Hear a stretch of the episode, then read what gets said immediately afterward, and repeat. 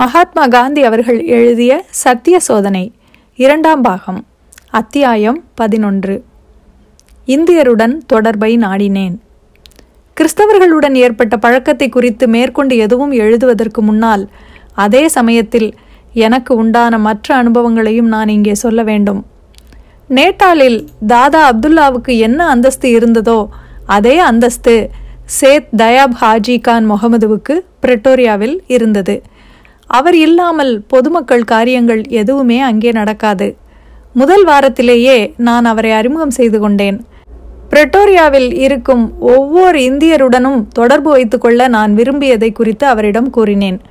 அங்கே இந்தியரின் நிலைமையை தெரிந்து கொள்ள நான் ஆசைப்படுவதாகவும் சொன்னேன். இந்த முயற்சியில் எனக்கு அவருடைய உதவி வேண்டும் என்றும் சொன்னேன். உதவி அளிக்க அவரும் மகிழ்ச்சியுடன் ஒப்புக்கொண்டார். பிரட்டோரியாவில் இருக்கும் எல்லா இந்தியர்களையும் கூட்டி வைத்து டிரான்ஸ்வாலில் அவர்களுக்கு இருந்த நிலைமையை எடுத்து கூறுவது என்பதே எனது முதல் வேலை. இந்த கூட்டம் சேத் ஹாஜி முகமது ஜூசப் என்பவரின் வீட்டில் நடந்தது.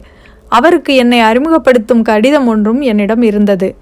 இந்த கூட்டத்திற்கு மிகச்சில இந்துக்கள் தான் வந்திருந்தார்கள் என்றாலும் முக்கியமாக மேமன் வியாபாரிகளே வந்திருந்தார்கள். உண்மையில் பிரட்டோரியாவில் இந்துக்கள் மிக குறைவாகவே இருந்தனர். இந்த கூட்டத்தில் நான் செய்த சொற்பொழிவே என் வாழ்க்கையில் நான் செய்த முதல் சொற்பொழிவு என்று சொல்லலாம். அங்கே பேசுவதற்கு சுமாராக விஷயங்களை தயார் செய்து கொண்டுதான் போனேன். நான் பேசிய விஷயம் வியாபாரத்தில் உண்மையை கடைபிடிப்பதை பற்றியது. வியாபாரத்தில் உண்மையாக நடந்து கொள்வது என்பது சாத்தியமே இல்லை என்று வியாபாரிகள் கூறி வருவதை நான் கேட்டு வந்திருக்கிறேன். அப்படி சாத்தியமில்லை என்று நான் அப்பொழுது நினைத்ததில்லை. இப்பொழுதும் கூட நினைக்கவில்லை. வியாபாரமும் உண்மையும் ஒன்றுக்கொன்று பொருந்தாதவை என்று சொல்லும் வியாபார நண்பர்கள் இன்றும் இருக்கிறார்கள். வியாபாரம் முற்றும் உலக விவகாரம் என்றும் சத்தியமோ மதத்தை பற்றியது என்றும் சொல்லுகிறார்கள். உலக விவகாரத்திலிருந்து மத விஷயம் முற்றும் வேறானது என்றும் வாதிக்கிறார்கள். வியாபாரத்தில் சுத்தமான உண்மைக்கே இடமில்லை. ஓரளவுக்குத்தான் அதில் உண்மை பேச முடியும் என்றும் சொல்கிறார்கள். அவர்களுடைய அந்த கொள்கையை நான் என்னுடைய சொற்பொழிவில் பலமாக எதிர்த்தேன். வியாபாரிகளுக்கு அவர்களுடைய கடமை உணர்ச்சியை எழுப்பினேன். அந்த கடமை இரு வகையானது. அங்குள்ள சில இந்தியரின் நடத்தையே அவர்களுடைய தாய்நாட்டின் கோடிக்கணக்கான சகோதர மக்களின் நடத்தையை இந்த நாட்டில் உள்ளவர்கள் அறிவதற்கு அளவுகோலாகிறது. ஆகையால் ஒரு அந்நிய நாட்டில் உண்மையுள்ளவர்களாக இருக்க வேண்டிய பொறுப்பு அவர்களுக்கு இன்னும் அதிகமாகிறது.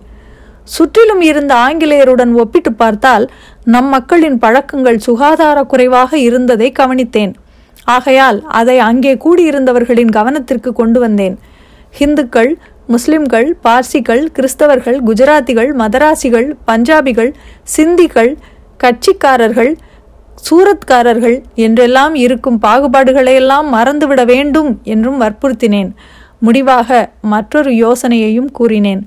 குடியேறியிருக்கும் இந்தியரின் கஷ்டங்களை குறித்து சம்பந்தப்பட்ட அதிகாரிகளுக்கு முறையிட்டு கொள்வதற்கு ஒரு சங்கத்தை அமைத்து கொள்ள வேண்டும் என்றும் கூறினேன்.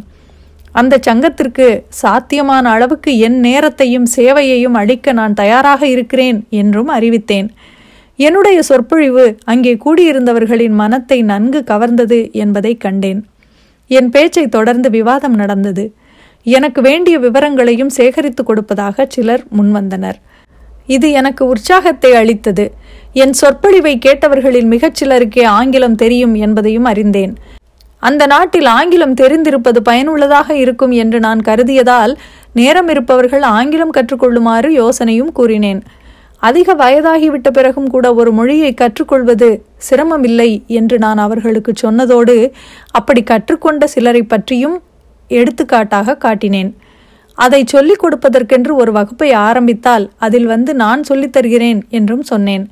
தனிப்பட்டவர்கள் யாராவது அந்த மொழியை கற்றுக்கொள்ள விரும்பினால் நானே அவர்களுடைய வீட்டுக்கு போய் சொல்லிக் கொடுக்க தயார் என்றும் கூறினேன். ஆங்கில மொழியை சொல்லிக் கொடுக்க வகுப்பு எதுவும் ஆரம்பிக்கப்படவில்லை. ஆனால் தங்களுக்கு இருக்கும் வசதியை பொறுத்து கற்றுக்கொள்ள தாங்கள் தயாராக இருப்பதாக மூன்று இளைஞர்கள் அறிவித்தார்கள். இதற்கு அவர்கள் விதித்த நிபந்தனை அவர்களுடைய இடத்திற்கே போய் நான் சொல்லித்தர வேண்டும் என்பது. அவர்களில் இருவர் முஸ்லிம்கள் ஒருவர் நாவிதர் மற்றொருவர் குமாஸ்தா மூன்றாம் அவர் ஹிந்து. இவர் ஒரு சில்லறை கடைக்காரர். அவர்களுடைய சௌகரியப்படி போய் சொல்லிக் கொடுக்க நான் ஒப்புக்கொண்டேன். சொல்லிக் கொடுப்பதில் எனக்குள்ள தகுதியை பற்றி எனக்கு எந்தவிதமான சந்தேகமும் இல்லை.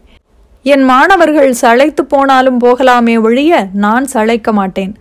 சில சமயங்களில் நான் அவர்கள் இருக்கும் இடத்திற்கு போகும்போது அவர்கள் தங்கள் வேலையில் கவனமாக இருப்பார்கள் என்றாலும் நான் பொறுமையை இழந்துவிட மாட்டேன். ஆங்கிலத்தில் புலமை பெறும் வகையில் அதை கற்றுக்கொள்ள வேண்டும் என்று இந்த மூவரில் எவருக்கும் விருப்பமில்லை. ஆனால் இவர்களில் இருவர் சுமார் எட்டு மாத காலத்தில் நல்ல முன்னேற்றம் அடைந்திருந்தார்கள் என்று சொல்லலாம்.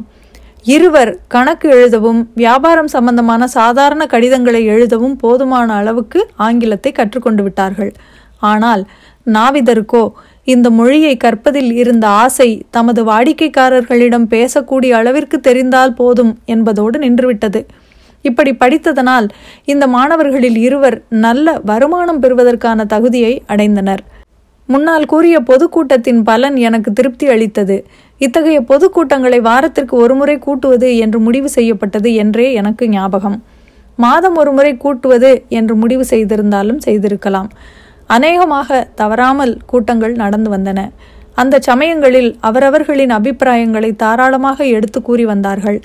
இதன் பலன் என்னவென்றால் பிரெட்டோரியாவில் எனக்கு தெரியாத இந்தியர் எவருமே இல்லை என்று ஆகிவிட்டதுதான்.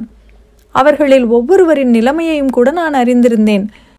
பிரட்டோரியாவில் இருக்கும் பிரிட்டிஷ் ஏஜென்ட் ஜோகபஸ் டிவேட்டுடனும் பழக்கம் வைத்து கொள்ள வேண்டும் என்று இது என்னை ஊக்குவித்தது.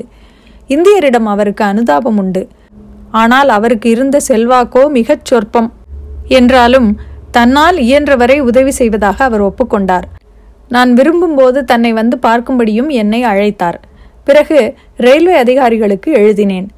ரயிலில் பிரயாணம் செய்வது சம்பந்தமாக இந்தியர்களுக்கு இருந்து வரும் கஷ்டங்கள் ரயில்வேக்களின் விதிகளின்படியும் நியாயமில்லாதவை என்பதை அவர்களுக்கு எடுத்துக்காட்டினேன்.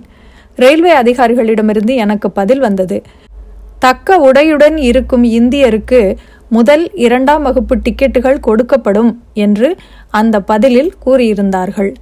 ஆனால் சரியானபடி ஒருவர் உடை அணிந்திருக்கிறார் என்பதை முடிவு செய்யும் அதிகாரம் ஸ்டேஷன் மாஸ்டரிடமே இருப்பதால் அந்த பதில் இந்தியருக்கு போதுமான கஷ்ட நிவாரணம் தருவதாக இல்லை. இந்தியர் சம்பந்தமான சில பிரச்சனைகளை பிரிட்டிஷ் ஏஜென்ட் ஜேக்கபஸ் எனக்கு காட்டினார். இது போன்ற பிரச்சனைகளை பற்றிய ஆவணங்களை தயாப் சேத்தும் எனக்கு கொடுத்திருந்தார். ஆரஞ்ச் ஃப்ரீ ஸ்டேட்டில் இருந்த இந்தியர்கள் எவ்வளவு கொடூரமாக விரட்டி எடுக்கப்படுகிறார்கள் என்பதை அந்த ஆவணங்களிலிருந்து நான் தெரிந்து கொண்டேன். சுருங்கச் சொன்னால் டிரான்ஸ்வாலிலும் ஆரஞ்ச் ஃப்ரீ ஸ்டேட்டிலும் இருக்கும் இந்தியரின் சமூக பொருளாதார அரசியல் நிலையை குறித்து நன்றாக ஆராய்ந்து தெரிந்து கொள்வதற்கு நான் பிரிட்டோரியாவில் இருந்தது வசதியாக இருந்தது என்று சொல்லலாம். இந்த ஆராய்ச்சி எதிர்காலத்தில் எனக்கு மிகப்பெரிய உதவியாக இருக்கப் போகிறது என்பது அப்போது எனக்கு தெரியாது. ஆண்டு முடிவிலோ ஆண்டு முடிவதற்கு முன்னாலேயோ வழக்கு முடிந்துவிட்டால் அதற்கு முன்பே நான் இந்தியாவிற்கு திரும்பிவிடலாம் என்றே நான் நினைத்தேன். ஆனால் கடவுளின் சித்தமோ வேறு மாதிரியாக இருந்தது. இத்துடன் இரண்டாம் பாகம் அத்தியாயம் பன்னிரண்டு முடிவடைகிறது. மீண்டும் அத்தியாயம் பதிமூன்றில் சந்திப்போம். நன்றி.